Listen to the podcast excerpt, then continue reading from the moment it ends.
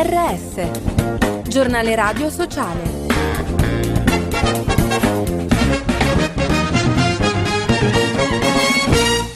Bentornati all'ascolto del giornale radio sociale, in studio Giuseppe Manzo, accordo storico. Gli Stati membri dell'ONU hanno raggiunto un accordo per la protezione dell'aria che copre due terzi degli oceani ed è cruciale per la salute del pianeta, il servizio di Fabio Piccolino. Le Nazioni Unite hanno raggiunto un accordo per la protezione del cosiddetto alto mare, l'area che si trova oltre le 200 miglia nautiche dalla costa e che facendo parte delle acque internazionali è al di fuori delle giurisdizioni nazionali. L'accordo, arrivato dopo anni anni di negoziati mira a tutelare la biodiversità e a contrastare le minacce degli ecosistemi. Secondo Greenpeace si tratta di un momento storico per la protezione della natura e degli oceani e un segnale che in un mondo sempre più diviso la protezione della natura e delle persone può trionfare sui calcoli della geopolitica. L'impresa del futuro, Simone Gamberini è il nuovo presidente nazionale di Lega Coop, lo ha eletto per acclamazione la direzione nominata a margine del 41 congresso che si è concluso a Roma il 4 marzo. Rimettere la la cooperazione al centro dell'agenda politica del Paese, ha affermato Gamberini.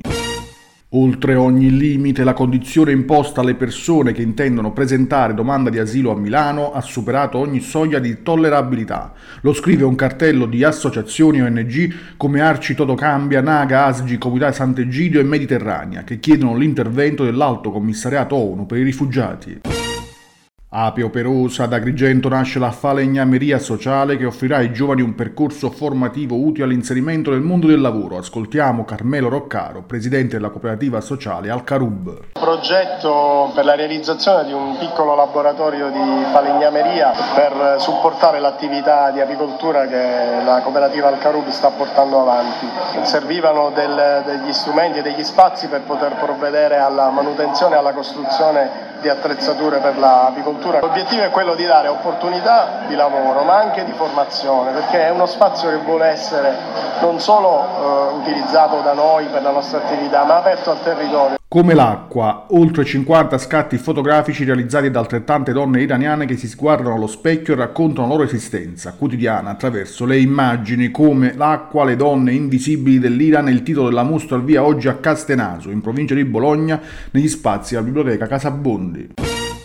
In bici contro l'inquinamento, 3.000 km tra deserto e freddo. Pietro Fanzese ed Emiliana Fava sono impegnati in Two Italians Across the USA per raccogliere fondi a favore dell'ambiente attraverso un viaggio cost to cost da una parte all'altra degli States. E con questo è tutto per notizie, approfondimenti e podcast www.giornaleradiosociale.it.